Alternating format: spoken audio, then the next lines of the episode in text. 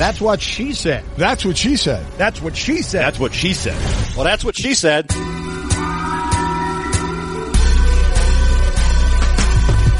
Welcome to That's What She Said. Conversations with interesting people from the worlds of sports, music, comedy, and more, talking about their lives, careers, successes, and failures. I'm Robert Smigel, and my dilemma is uh, a very relatable one. I have twin boys who are uh, getting bar mitzvah next year, and uh, we still uh, have not figured out uh, which synagogue. I know every listener deals with this exact dilemma, but um, somehow I don't have a solution. All right, I know I'm the commish and I'm supposed to have solutions for literally everything, but this is actually a tough one for me. There was only one Jewish kid in my very small junior high class and he threw a kick-ass bar mitzvah, like best party of my young life. And so I asked my parents when all the other bar mitzvahs would be, and they had to break it to me that that was the one and only ever on my social calendar. So I realized that I need someone more qualified to speak to the uh, the high stress, high stakes, big money game of bat and bar mitzvahs, and I know just the person to do it. All right, Smigel, here's what I would do. I would get in a bidding war. Which temple wants you for the least amount of money? That's what I would do. Which synagogue wants the Smigel family and their twins bar mitzvah for the least amount of money? I would get into a bidding war and get the price down as much as you can because these things are crazy expensive, especially when you're paying for two at once. So, two synagogues, competitors, bidding war, best possible price. The, the Stugotz has spoken. My guest today is the great Robert Smigel, actor, TV comedy writer, screenwriter, creator of some of your all-time SNL faves. The hand and the voice behind Triumph, the insult comic, the creator of Da Bears, the superfans, Ace and Gary, the rest of the Saturday Night Live TV Funhouse cartoon shorts. He's also currently in the acclaimed movie Marriage Story. Also, he has new podcast, Triumph, new podcast called Let's Make a Poop. This guy is a legend. Uh, my husband and I actually saw him do an interview here in Chicago a couple months ago. Ended up spending hours afterward picking his brain about the Saturday Night Live days and learning about how Triumph came to be.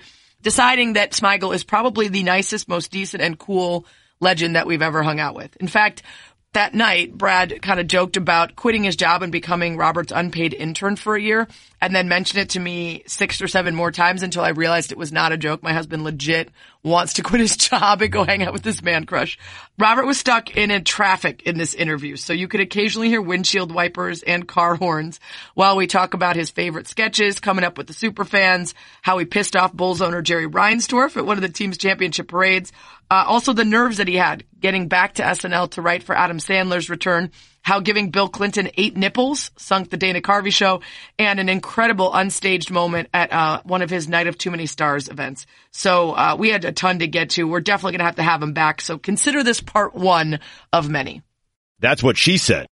So we're talking to an in transit Robert Smigel, who I love this. He's got so much going on right now. He's in the critically acclaimed new movie Marriage Story. Triumph is making appearances on The Masked Singer. He's getting ready for the launch of Let's Make a Poop, Triumph's new podcast. And meanwhile, as we've been trying to figure out when he's going to come on the pod, he's been like, oh, I'm just waiting for something good to plug. I need to start working on some stuff. You're everywhere, dude. This must be what it's like to be a superstar where you're, you're doing all these amazing things and they don't quite register as amazing because you're so used to, um, being crazy you know, busy. Sometimes I look at things. Sometimes I look at them from Triumph's point of view. You know, so to him, the, the Masked Singer is is a show to be mocked and uh, and and is meant to be a, a nadir in Triumph's career. You know, and like- of course, he's not involved in the marriage story, so he doesn't care about that one. Oh no, the marriage story is uh, you know the least of his uh, concerns. The marriage story is uh, is such a blip. Oh no, now I'm getting. That's my uh, ringtone, by the way. I was trying. Let me hold on. I'm so sorry, Sarah. No worries. I, I, I have to take this.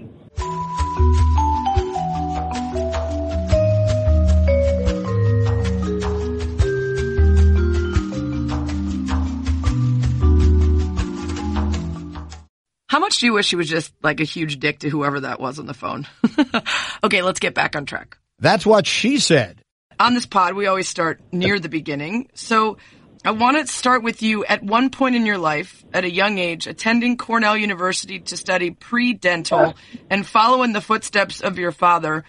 There are so many people who want to be in the entertainment business and there's such a leap of faith in your own talent that is so unnatural at that age. So I'm not surprised that you wouldn't necessarily believe you were destined for stardom.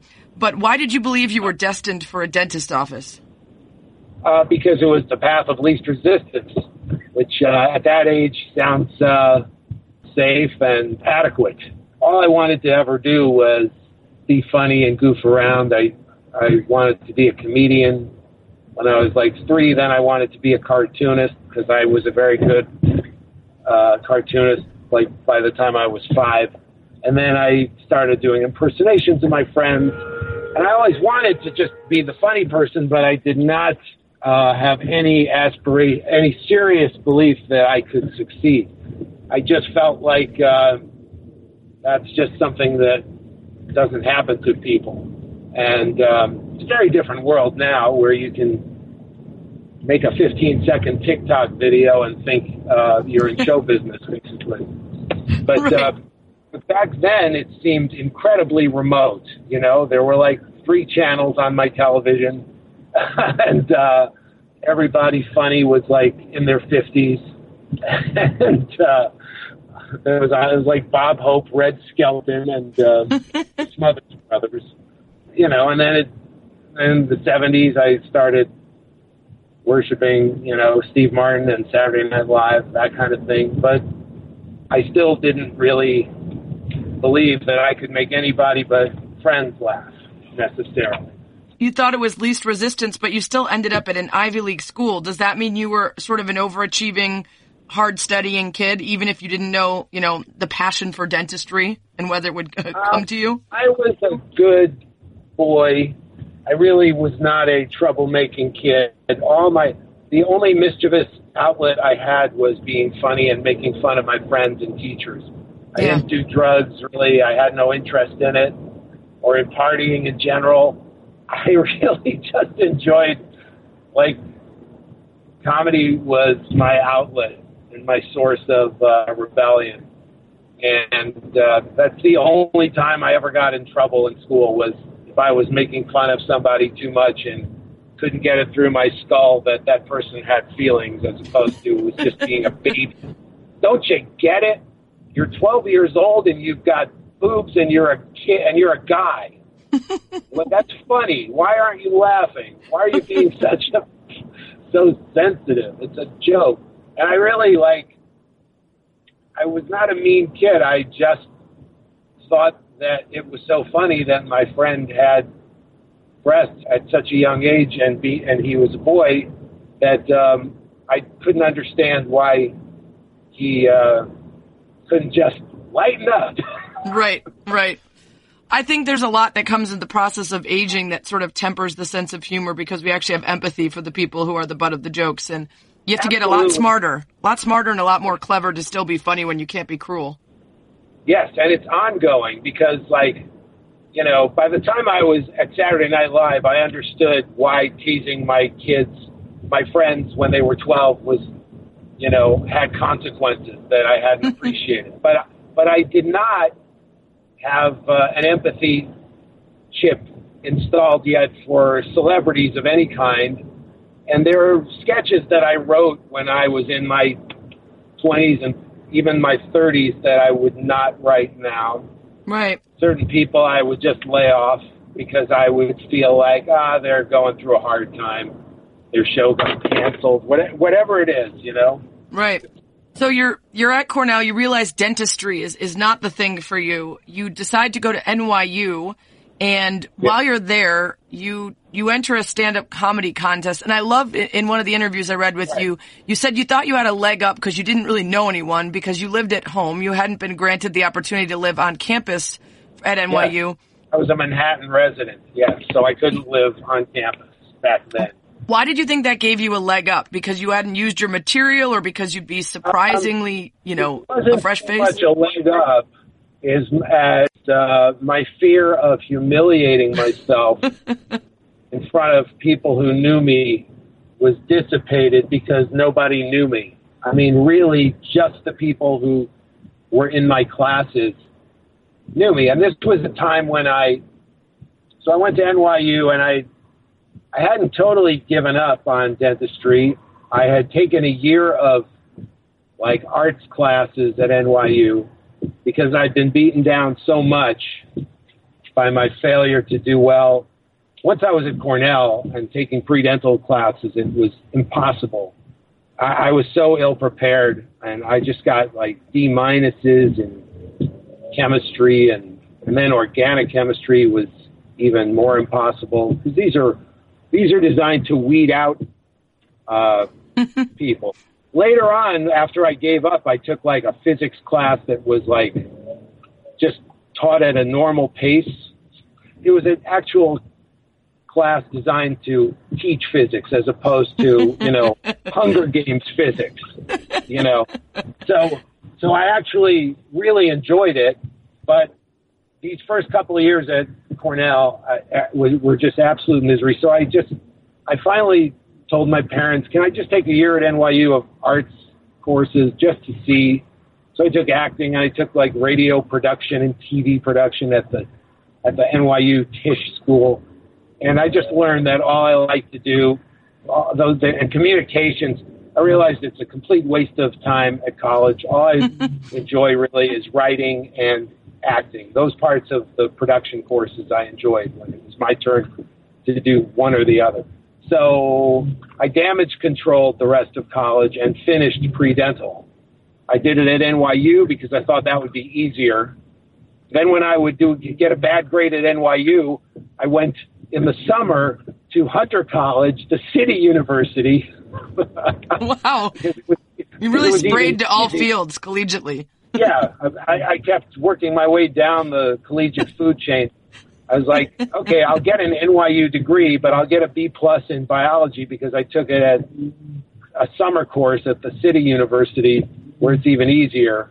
And I actually did manage to get into dental school because of my father. I only got into the school my father went to, but I did enter this stand up comedy contest. So I'd already given up on the arts at college. I was already back taking pre dental courses and I was a political science major now because I didn't want to major in a sci- in biology or God forbid chemistry. So I there was this comedy contest uh, at the student union and I just wrote an act and I did it there because uh, you know the, all the local clubs like the comic strip Catch Rising Star was a big one back then.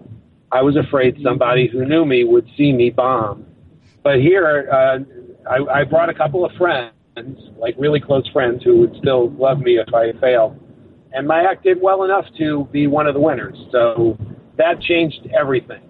Yeah. That one night because I I in fact made strangers laugh and I, you know, wrote material specifically for strangers, and it kind of, uh, it kind of turned on a, a switch that was like, God damn it, maybe I can do this. Yeah. So I finished school and uh, deferred my enrollment in the dental school and went to uh, Chicago to take improv courses and um, and then I that sort of you know that worked out really well. Back with more. That's what she said with Sarah Spain in just a minute. The holidays are here. This year, give yourself the gift of extra money in your pocket. Pay off your credit card balances and save with a credit card consolidation loan from Lightstream. Lightstream's credit card consolidation loans have rates as low as 5.95 APR with autopay. Plus, there are absolutely no fees. No application fees, no origination fees, no transaction fees, no prepayment penalties. The application is so quick and easy you can apply right from your phone. Lightstream believes that people with good credit deserve a better loan experience, and that's exactly what they deliver.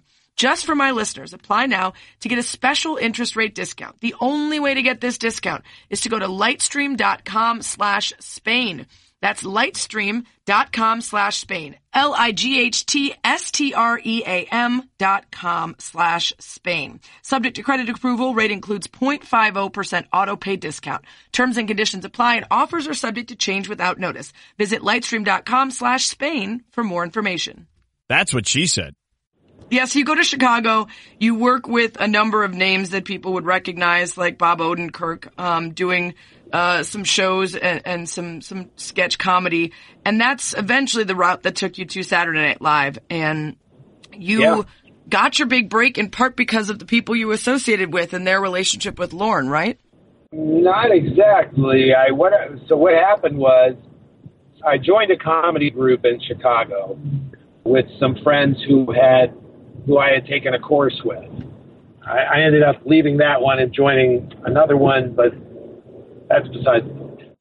I formed a very successful comedy group with a few people, one of whom is a, a guy named Dave Reynolds, who ended up being a, a Conan writer, ended up uh, co-writing Finding Nemo. But back in 1985, he was cast in a movie that was shooting in Chicago that starred Al Franken and Tom Davis, who were original writers from SNL and we're now touring the country doing a club act and they got this opportunity to star in a movie. Al Franken basically played a um, a musician who had a band that was not unlike like the Grateful Dead. Uh, he's a gigantic deadhead, Al Franken. He and Tom Davis were the stars of this movie. It was called One More Saturday Night. It opened and closed in a weekend, but it's, uh, in my opinion, the greatest movie in the history of cinema because it allowed me to meet Al and Tom. So they came to our show and uh, were very complimentary. Took us out for beers afterward. It was a great Chicago evening, and uh, Franken was nice to me. He said, ah, "You remind me of uh, a cross between uh, Eugene Levy and uh, Albert Brooks, and uh, I don't know. You're Jewish, right?" so he was really, really nice, actually. Uh, and we thought, okay, well, that was great. Like kind of a validation. These guys liked our show. We're on the right track. And I needed validation because I was 25 now, and my parents, I'd been in Chicago for three years, and my parents were terrified for my future. But uh, Lorne Michaels went back to Saturday Night Live that summer. Like I found out two weeks later by reading TV Guide. That was the only source of industry news back then. And um, and it said that Lorne Michaels was returning to Saturday Night Live. He'd been gone for five years, and that he had hired Al Franken and Tom Davis to produce the show. So it was uh, the closest I've ever come to uh, hitting the ceiling, literally. I was just in shock and so excited at the possibility of the fact that I was going to know people who had seen what I did and liked it. So they came back, saw the show again with a producer, another producer, and three of us got to audition for Lorne Michaels.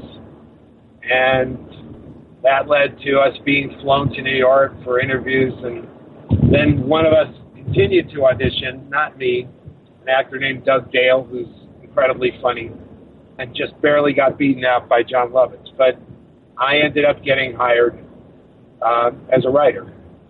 And um, that was 1985. And uh, I was so in awe of the place that I, you know, my nerdiness just seeped through everything I did. I knew everybody on the staff already just from the credit roll. Oh my gosh. Yeah. yeah, I was that a nerd. So That's amazing. I would see like uh, Leo Yoshimura, who was the set designer, and I would say, I was very your performance as Sulu in the legendary Star Trek sketch Michael O'Donoghue wrote is is, is very very appealing, very very successful sketch. All right, kid, get away from me. Oh, I'm sure that they didn't feel that way. Uh, but you are, you are sort of, everybody gets thrust into the situation. Everybody talks about SNL being very intimidating when you get there. And needing to prove Yeah. yourself and, and get your work on the air and, and how tough it can be to come back every week and write and not see your stuff picked up. Um, there's so many of your sketches that people love so much, but what are some of the ones you loved creating? What are you most proud of that you did at SNL? Well, there are ones that are famous that you know that have a lot of meaning to me because they sort of helped me break through, especially by my second year. You know, uh, I wrote a monologue for Steve Martin that they still run at Christmas. This holiday wish monologue that he does. Oh, Uh, it's, yeah, the best. All the children of the world. yeah, first Yeah, the kids stuff. right. Yeah. Oh, yes, that's that gets quoted a lot around this household. Oh, there you go. Steve Martin was such a hero of mine growing up that uh, that's just always going to be an I can die now moment. And then, you know, I wrote, uh, and when I say I wrote, it's always a collaboration. But if I say I wrote, it means it was my idea, and then uh, you know other writers that are very brilliant threw in jokes and made it better. But uh, you know, I, the William Shatner Star Trek convention was a big one for my career, and uh, Ronald Reagan being the mastermind behind the Iran Contra hearings, where Phil Hartman knew everything that was going on and had to pretend he was dumb for the public. Those were uh, big ones. That was all in my second year, and that kind of established me there. And then as personal favorites, uh, geez, I loved um, Clucking Chicken, which was a commercial parody about a chicken who uh, is just one of the funniest ones to me. I always found mascots for uh, fast food restaurants hilarious because it's always whichever animal has been slaughtered for your right. and he's got a giant smile on his face and those sort of benevolent eyes that are kind of rolled in your direction, kind of the way Mickey Mouse smiles. And um, it always cracked me up. So I wrote a sketch where the chicken mascot, you know, they ask him, why is your chicken, why is the fucking chicken so delicious? And he just explains, because we're, I'm flame broiled. Here's how we do it. And then it just takes you through the process, starting with his head being chopped off Yeah. and being hugged and gutted. And it's really grotesque and horrifying. Uh, but, you know, we just see the little happy cartoon chicken watching the reality, you know, Yeah, the uh, the Chick Fil A people probably watched that growing up, and that's why they decided to have cows for their mascot instead. They were all Yeah, they were watching true. Clucking Chicken. that is sort of a reaction to all the other uh, happy Right. animal mascots. Uh, and uh, yeah, well, if I had anything to do with that, I'd be very proud. You and then the super uh, fans, of course, which I'm curious when like when you created the super fans, did you think Yeah. that you were mocking Chicago sports fans? And then were you surprised that the response from all of us Chicago sports fans was to just really lean into it and say that is us and we're okay with that? I did not think it would offend Chicago sports fans. I have to say. I mean, well, here's the thing. So I had the idea for those characters like my first weekend in Chicago. I went to Wrigley Field. I knew nobody. I just said, "Can I have a? What's the best seat you got?" And well, we got. Uh, then the box office guys like, "Well, uh, we got one uh, behind the dugout for twenty bucks." I'm like, what the? this is not like uh, New York. It's way better. Like immediately before I even walked into Wrigley Field, I know that it's not that way now. Chicago's caught up with New York in a lot of ways in terms of gentrification and cost, but it's still way better.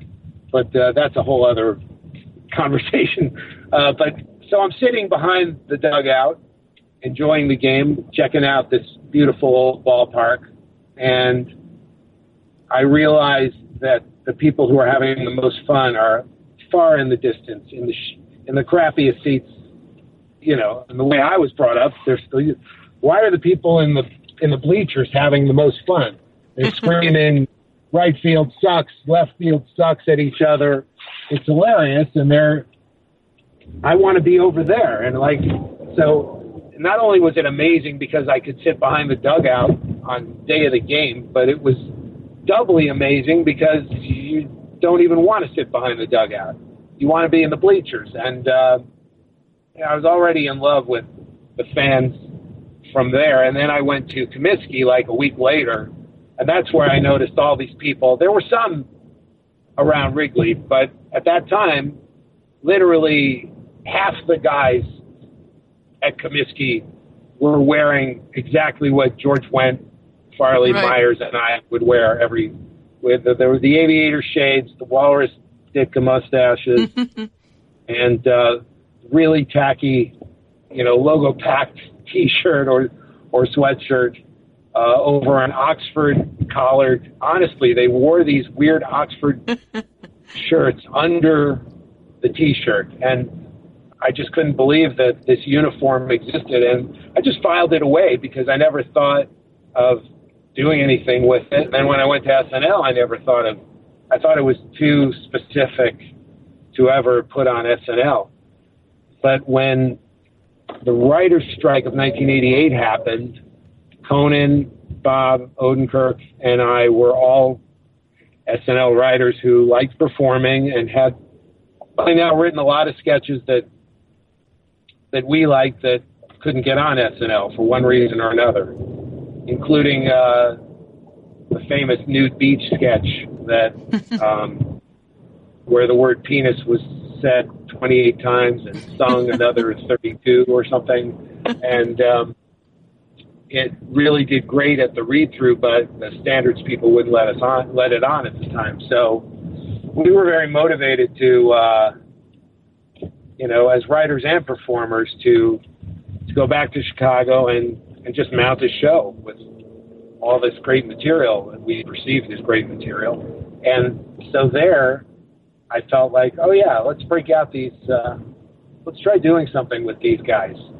And um, back then, it was just three guys on lawn chairs drinking beer in their backyards, just having a conversation. And they weren't predicting scores or anything. They were just talking about life, and the conversation would always end up rolling back to. But I'll tell you one thing that you can count on, my friend. certain team come January, certain team from a certain town will be reigning supreme over the opposition team that is known as the Bears. And the fact that, just the fact that we kept steering the conversation back to that, just got enormous laughs in Chicago. And, and that was great. And then I just said, that's it. We actually moved the show to LA that summer. And I took it out of the show. I was like, this is never going to work in LA Right. uh, uh, and then I just dropped it. And then we came back to SNL, but it was only it was a couple of seasons later. It's not, now it's 1990. Joe Montana hosts, and Odenkirk is just telling me, Robert, we gotta try this. Robert, the characters are so funny. And I'm just like, nobody's gonna like it. But then Bob suggested that we parody another Chicago institution that everybody's hated since, which was the Sports Writers on TV show, Yeah. legendary show that started as a radio show in Chicago. With Jauss and uh, you know Telander, uh, uh, uh, all of them. And uh, Bob said, let's just have the guys uh, talking about the Bears uh, in that context, and it's just from the perspective of these uh, cocky doofuses from the South Side. And then I said, oh yeah, well they could predict games, and uh, I, like Bears say sixty-two to three. And then once I had that, I felt like okay, we got a sketch. We can because we can just make absurd predictions and create absurd scenarios. Then I felt like okay, this is this is big enough and silly enough that it could work. Big enough that like you were embraced by all of the teams in Chicago to be a part of some monumentous occasions in Chicago sports history. I remember you talking at the uh, interview that Brett, my husband and I went to go see about gathering money at the Bulls parade after Reinsdorf said they couldn't afford players. Oh my God, yeah. Chicago embraced the character so much that it literally said the Bulls on the Bulls sidelines for one season, like in, in big letters. And um, we got to go on that's a 50 yard line on Soldier Field, Soldiers Field, my friend. And um, and we got to give a pep talk to the Chicago fans. It's the dumbest thing they could have ever asked us to do, but we did it. We we made it. We gave a pep talk before they played Dallas in the playoffs, which ended up being Ditka's last game, and uh, we entered a kicking competition at halftime, which you know there's still footage of that that's insane of Farley falling on his face, but. um and then the Bulls asked us to do a pep talk for game six against Portland at Chicago Stadium. So that was just George and me. And then we watched the game and it was just, it was the game they won the championship and it was the first time another Chicago leading the rest of the country. It was the first time a team ever celebrated with their fans on the court. Like Jordan literally just led the team back. They didn't get the the trophy on the court back then, but they got the trophy like in the locker room, and then Jordan just ran back on the court with the team, and they started playing, you know, Gary Glitter again, and it was the first time that had ever happened, like you know, the equivalent of a Stanley Cup celebration, right, uh, in the NBA, and you know, it really could only happen in Chicago because. I believe because there's just a different level of specialness to the fans there. Well, it's Um, remarkable that you're still doing segments, you know, for Peyton's Manning show and stuff with the NFL for their 100 year anniversary. I mean, it, it really had incredible lasting power. Yeah, we wrote a couple of new ones this year with a couple of great writers who live in Chicago because I'm like so out of it. I knew a couple of really funny guys in Chicago who are comedians who who could give me kind of stuff that's more relevant to people who are following the teams closely.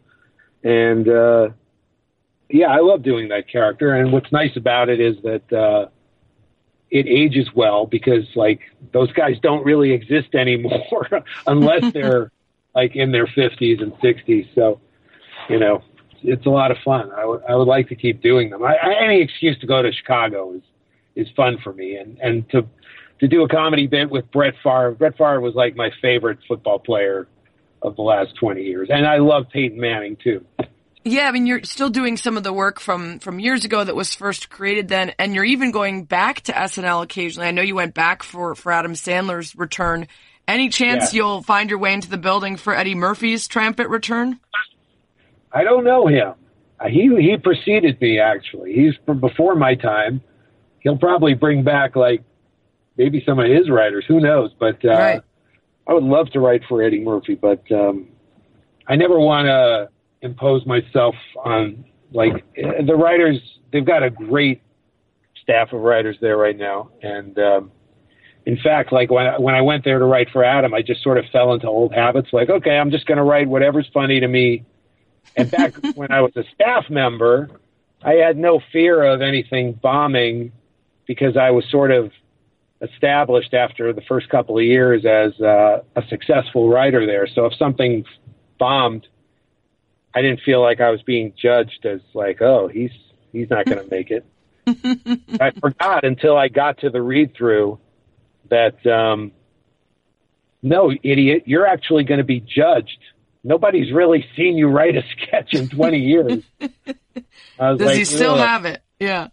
yeah, and like, and they put my stuff like in the second half, and so I got to listen to like 20 sketches, which like I'd say 15 of them I thought were hilarious, and and I suddenly hit me like, what the? F- I'm such an idiot. I did I take? Why didn't I take this into account? And sure enough, a couple of my sketches kind of ate it. And, Yeah. Uh, thank God one of them did really great, which was almost enough to redeem myself, I think. and it didn't get on the show though. The, what ended up getting on the show was literally on Friday morning, my mother called me and said, he's not doing Opera Man?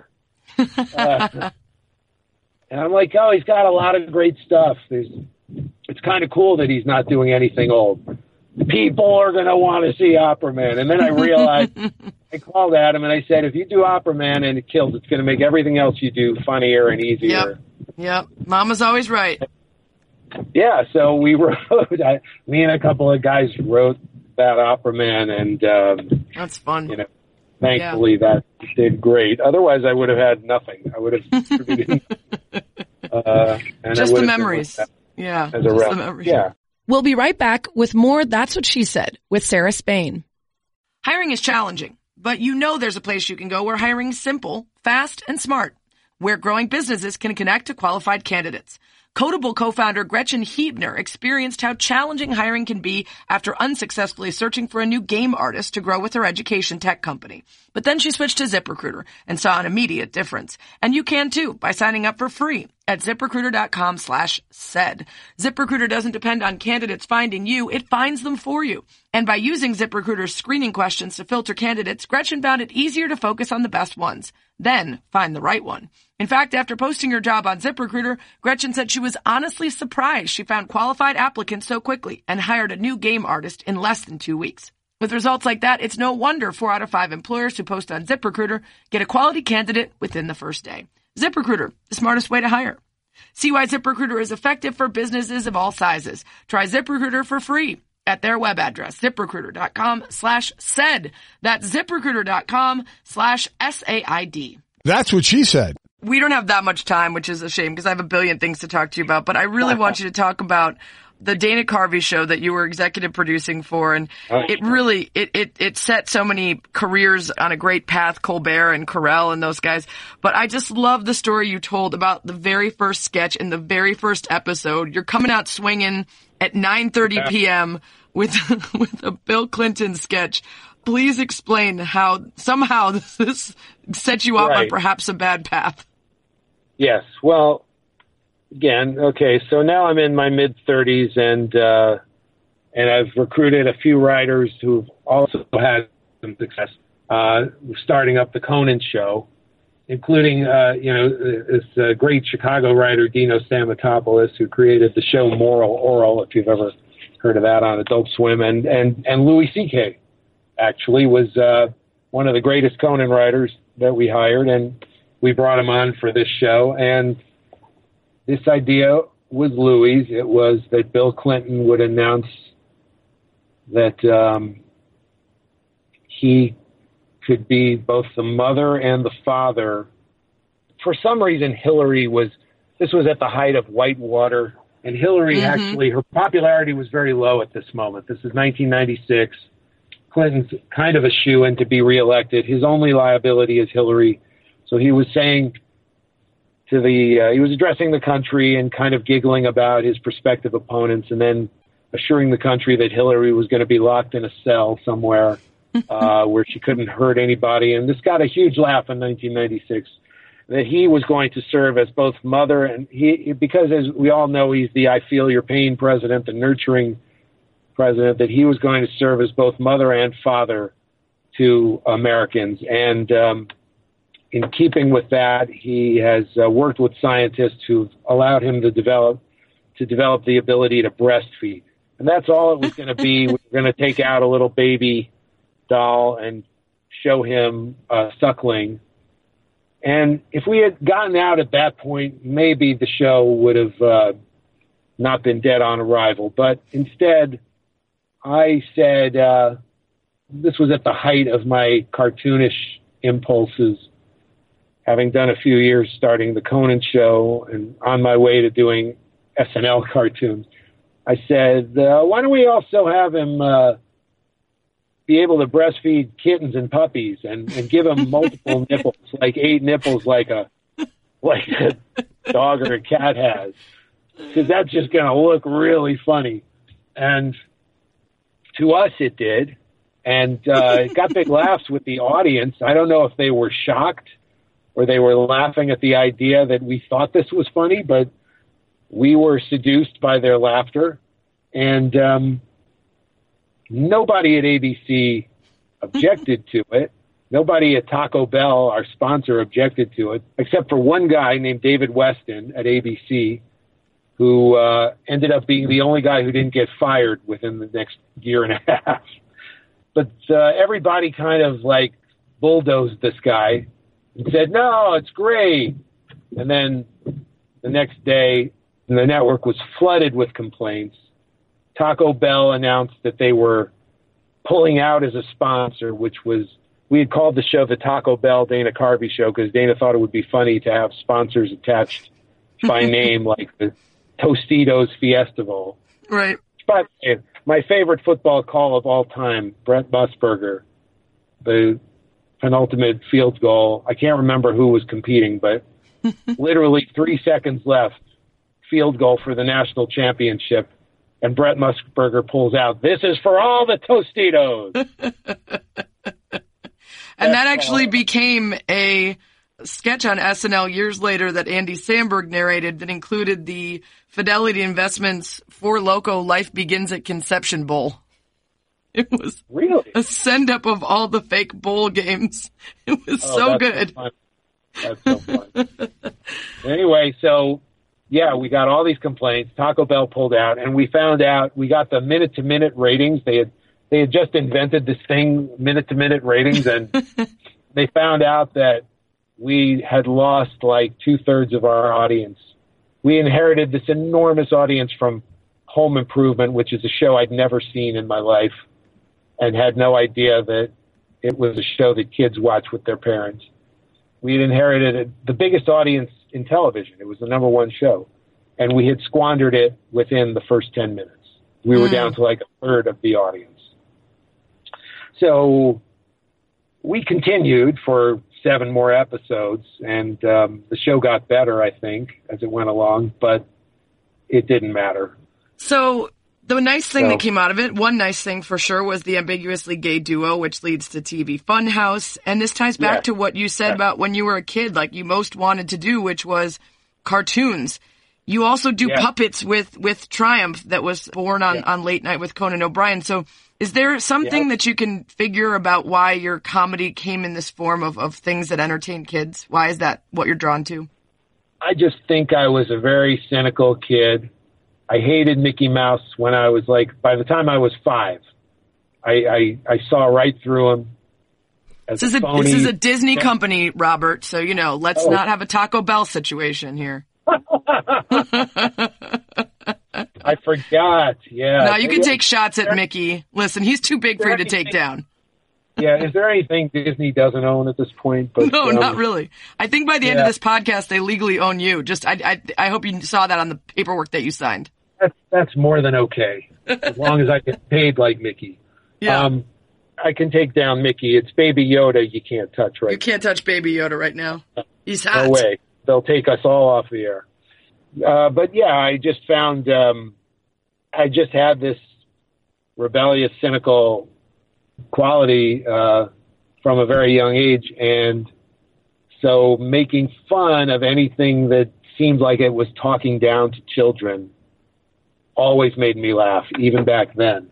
So it was like once I was sort of freed of SNL, which I enjoyed doing and I loved it, and but I always kind of like I started there trying to write crazy things, and then I was quickly kind of beaten into submission to write the funniest possible sketches that worked within the SNL framework. And then then once we started Conan, that was like a playground where I could try anything and be as silly as as I wanted to. And because we had success doing that, I kind of hung on to that for quite a while.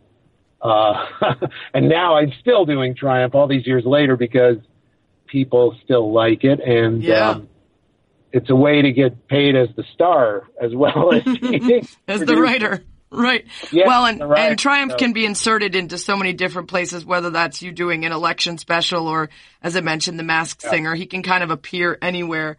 I actually oh. wanted to ask you about the um, the ambiguously gay duo. I read that there was a movie script for it what are the chances that that still could one day be made? I mean, this this with Carell and Colbert, it would be amazing.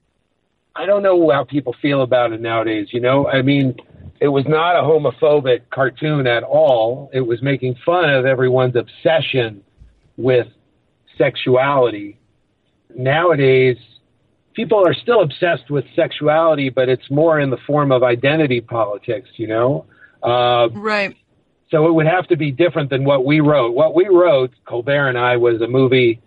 We kind of did like five minutes of it on SNL with Jon Hamm and Jimmy Fallon, It was basically like there was a rogues gallery of villains, and uh, over the course of the movie, they have an evil plot to take over the world, but they keep getting sidetracked in their war room meetings by arguments over whether Ace and Gary are gay. And over the course of the movie, their plots to take over the world get pushed aside for more Right. and more intricate plots to figure out whether definitively Ace and Gary Yeah. are gay or The sketch with those guys was amazing. I mean, you're right. It, it would make a great movie. It's just a matter of whether we've lost the sort of cultural moment for it to fit into. Right. It might be something that, like, you could either set it in the '90s, or you could make it about. You could you could add the element of identity politics and have a group that wants them to be their symbols, and they're completely perplexed Right. about it. You know, it could be something Right. like that. There is a company that actually wants to make it again. They want it animated, like in uh, 3D. Like uh, they don't want to do it live action. They're an animation studio that wants to. Uh, it's it's the same studio that did um, Charlie Kaufman's movie Anomalisa that was incredibly Right. realistic stop motion. They'd like to do it, and Colbert and Carell are still into voicing it, but I'd have to rewrite it and figure it out. Yeah. But you never, you never know. be I also awesome. wanted I You wanted to do it as. Broadway musical. Actually, I thought that would be Oh, that would be great. yeah, because Spider Man uh, was Right. It was actually yeah, I, just those kind of overwrought superhero movies that and plays that take themselves so seriously. It would be fun to parody it from that angle as well, but it'll never happen.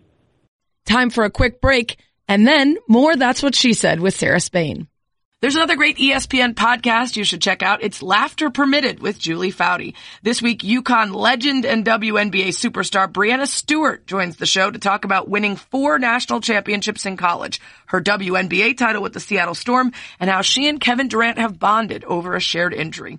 Download and subscribe to Laughter Permitted wherever you get your podcasts. That's what she said. Comedy is so hard because there's this need for this freedom in order to explore and to find these crazy things, but you also have to have the structure of, okay, but we need to be done by a certain time for it to go on the air.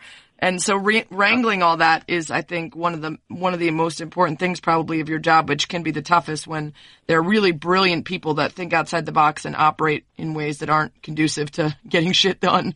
the one show that I'm still like I lose my mind over. The only thing I do nowadays that I, I, I sometimes find myself losing my mind over in terms of wanting it to be good and feeling like it's life or death is the night of too many stars autism benefit because there's just so much at stake and it's a real struggle every year to get the audience to know that this is going to be a really funny entertaining show and not just a a Right. dull fundraiser. And there is so much at stake. I mean, I want to keep doing those shows, and um, we've raised $30 million for programs and schools and services for people with autism uh, over the years. And it's the most important thing that I ultimately do. So that's the one place where Yeah. I really try to check myself and like, okay, try to just, just, just calm down. Just- Well, it's a beautiful show. It's really entertaining, and you've you've won some awards for the writing on it. Some really really clever bits. Yeah, yeah. And actually, what's fascinating about you say that that's still where you want the the control and the perfection. This moment during the show that was ultimately imperfect, where that uh, wonderful young woman who communicates via computer and is a sort of nonverbal talk show host was set to do an interview on stage uh, of Stephen Colbert, and because of this, her name's Yeah, Carly Fleischmann. yeah, Carly, Carly- Fleischmann, that was it. very very funny, intelligent uh, woman who who does aspire to do a talk show, and she's very witty. And um, she was all set to do this bit with Stephen Colbert, and unfortunately, there was uh, confetti on the floor from an earlier bit that was supposed to be completely swept away, but uh, somehow, in my control freakery. I missed seeing that it hadn't all been swept away. I, I didn't really think, I, I just kind of took it for granted. But you know, in fairness to the stage crew, they did the best they could. The confetti was way harder to sweep away. It was like this metallic stuff that just adheres to the ground. And um, she ended up kind of uh, obsessing on the confetti on the floor and was unable to conduct the interview that she wanted to do. And, um, you know, and then for the rest of the show, I was, all I was concerned about was Right. that, oh, that Carly was okay. And, um, Well, they made know, good I- on it, and it actually was a moment of such incredible visual understanding for people watching at home that this girl who could be brilliant, and we saw this pre-produced bit about her interviews and the work that she could do, and Yeah. then to see how this affected her just showed you the everyday life of people with autism and the people around them and, and how things can be derailed. And I think it was really more powerful than some of the other stuff just because it was unscripted. It was, it was I agree. There incredible. were people who told me that night. They said that was the best part of the show because Yeah. it actually, Yeah. it actually demonstrated something real, and um, it was really compelling. And Jon Stewart handled it really well.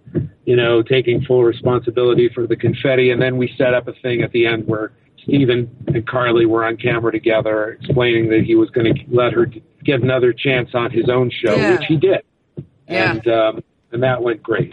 So that worked out. I was very proud of that show. But yeah, it's it's there's just a lot at stake with that with that thing. yeah. And uh, you know, but everything's a learning process. You know, I, I I'll always be figuring out how to do this properly. uh, you know, until I stop doing it. Right. Well, you can't stop anytime soon because, as you know, my husband has offered to quit his job at any moment and do a free internship for you. He just he wants to know when he can start. Uh, he was so enamored with your kindness and how interesting and funny and smart and and kind with your time you were when we hung out in Chicago that he's now decided that his life's goal is to is to work for you. So uh, you'll have to figure out that internship. Yeah, uh, anytime he wants to uh, come to a Trump rally with me uh, as Triumph, he can uh, be my security. you know, and then work your way up to uh, writer. But you just Perfect. all my writers start as security first. Uh, Well, you you're know. in luck. He's very tall, so he'll be one of the more appropriate securities Yeah. uh, I members that you've had. I think he could easily take on ten or twenty angry, uh, angry Trump supporters. Um, let's talk about quickly before we let you go, since we're running out of time. Let's make a poop. Yeah. Why will people want to listen to Triumph's new podcast? Well, Conan actually suggested that I try a podcast. He's been having so much fun in the podcast world. He said, What about a Triumph podcast? And my first thought was, I don't know, everybody's doing this and Triumph just interviewing people and being mean. I guess I could make it funny, but uh, but then I remembered an idea I'd had a while back to do a quiz show with Triumph, and I had thought about it for television, but doing it for a podcast, it was even looser and more fun. And it's kind of like an evil version of Wait, Wait, Don't Tell Me, but not not not exactly. Uh, you- you're basically getting Jeopardy style questions, and Triumph is providing. You're supposed to guess the uh, the answers to these questions, and um, and of course, all the answers are uh, in the form of uh, mean jokes. So. Oh, this No. sounds right up my alley. Yeah, and we have like three celebrity panelists who are playing along. When this one, we had Lawrence O'Donnell from MSNBC, and we had Pete Davidson, who was nice enough to come, and and and we had Anthony Scaramucci, who will do Oh, any podcast imaginable. mooch. He will literally Yeah, do anything at this point, I think. He's Yeah. available. Somehow the mooch said yes. I I, I still can't believe uh, we landed the mooch. No, he uh, he actually was a lot of fun and and played the game really well. He guessed more answers than anybody. I don't want to spoil it, but let me see if I can find one example of a. Um, shares a border with Ohio, Indiana, the Canadian province of Ontario. Any guesses? I should do this in Triumph's voice Ohio, shares yeah. a border with Ohio, Indiana, the Canadian province of Ontario. Michigan. Sorry, uh, who is Michael Moore? You see, because he's enormous. He Okay. Okay, Triumph. Yeah, it's it's that kind of thing. Uh, Matt Lauer owed his career not to ABC or CBS, but to these three letters. Uh, NDA? Yes, Yes! you could play the game. you would have won that round. Nobody guessed NDA. Nice. Everybody Like they literally guessed somebody literally guessed NBC, and I was this is a comedy show. Yeah. You know? Uh, well, Uh, I love everything Triumph. The Triumph at the Wiener Circle is still like, some of the most laughter and pee-inducing, uh, tear-inducing uh, stuff I've ever seen. Um, and Triumph during the election special as well. Just so good. So I imagine that this podcast will be a roaring success. No, it's a lot. It was a lot of fun. We did it in front of a live audience, so uh, it's got a totally different energy than most podcasts you hear. And uh, we'll do more if I can get celebrities to put up with it. You've got a good network. I think you'll be all right, kid. You got, you got something going for you. We'll see what happens. That's what she said. It's time once again for South Bitch Sessions, where I rant about something that bothers me and I fix it. This week, the last guy at a party.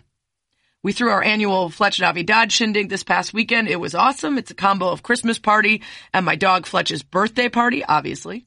It was awesome. The, the, the costumes were amazing. The food was good. The drinks were flowing. There was minimal damage done to my house. All good. In fact, it was such a good party that nobody wanted to leave. It started at 7:30 p.m. and 7 hours later there were still people at my house. One day if I snap it's probably going to be about this because 3 a.m. what are we college kids? Get out of my damn house. I have to wake up tomorrow and clean 8,000 solo cups and two pans of crusted over hot onion dip and a bowl of hard brown guacamole and whatever number of fallen soldiers you idiots opened and then left somewhere half full sprinkled throughout my house five bottles of half drunk wine and whatever the hell's leaking out of the garbage can. The point is I have a lot to do in the morning and I need some rest and I shouldn't have to play closing time, literally the song closing time for the five of you still milling about thinking that Beyonce is going to stroll through the door and really kick off the final swing of the party. It's over. Get the hell out of my house. Okay. All right. I feel good about what we accomplished today. Please come to my party, but only stay until I'm tired and then get the hell out. There, I fixed it. This week's listener dilemma comes from Kiana Chiasin. I really hope I said your name right. She says, how do you respond if someone asks you if you're pregnant and you're not? This was in the context of you shouldn't be doing your job because you're pregnant. Okay. This is a tough one because it's not like they were trying to be an asshole, right? Like when someone tweeted me, are you pregnant or just fat when I wore a cute dress that was like in real life cute, but not cute on TV. That person was being a dick and that person was reacted to, aka blocked accordingly. But this person seems like they want to do the right thing, but is unfortunately a gigantic moron who somehow exists in the year 2019 without knowing that you never, ever, ever ask a woman if she's pregnant. Like unless her water is breaking on your foot or you can see the crown of a skull, you just never chance it. If someone needs help with something heavy or a seat on the bus or to be rushed immediately to a gynecologist, they'll probably ask you for it. I mean, you know, good manners for all people pregnant or not is probably a safe way to avoid all of this and help a potentially pregnant but not really showing and maybe too nervous to ask for help person. But in the case of no baby, while it may be tempting to snap at someone and while your natural response is not likely to be able to laugh, if the intentions were good and you just kind of want to move past the awkwardness of all of it, I recommend that you diffuse it with humor. Couple suggestions. Pregnant? Haha, that's just a burrito baby from lunch. I'm good. Pregnant? You've had to have sex in the last century to get pregnant, am I right? Pregnant? I'm just having dogs, not kids. I want to ruin my carpet, not my life. You get it, right? Okay. Feel free to use one of those. She also asked, white or multicolored lights on a Christmas tree? This is really easy. I mean, to each their own, they both look nice, but I do white lights outside the house, nice and classy, and colored lights on the tree. They help illuminate the ornaments and make it more joyful and bright and all that. I hope that helps, Kiana, if that is how you say your name. If you have a dilemma for the commission to fix, tweet it to me at Sarah Spain or go to the iTunes or podcast app, subscribe, rate, and review, and leave the dilemma in your review. I might fix it on the show. Thanks as always for lasting about an hour with me. Well, that's what she said.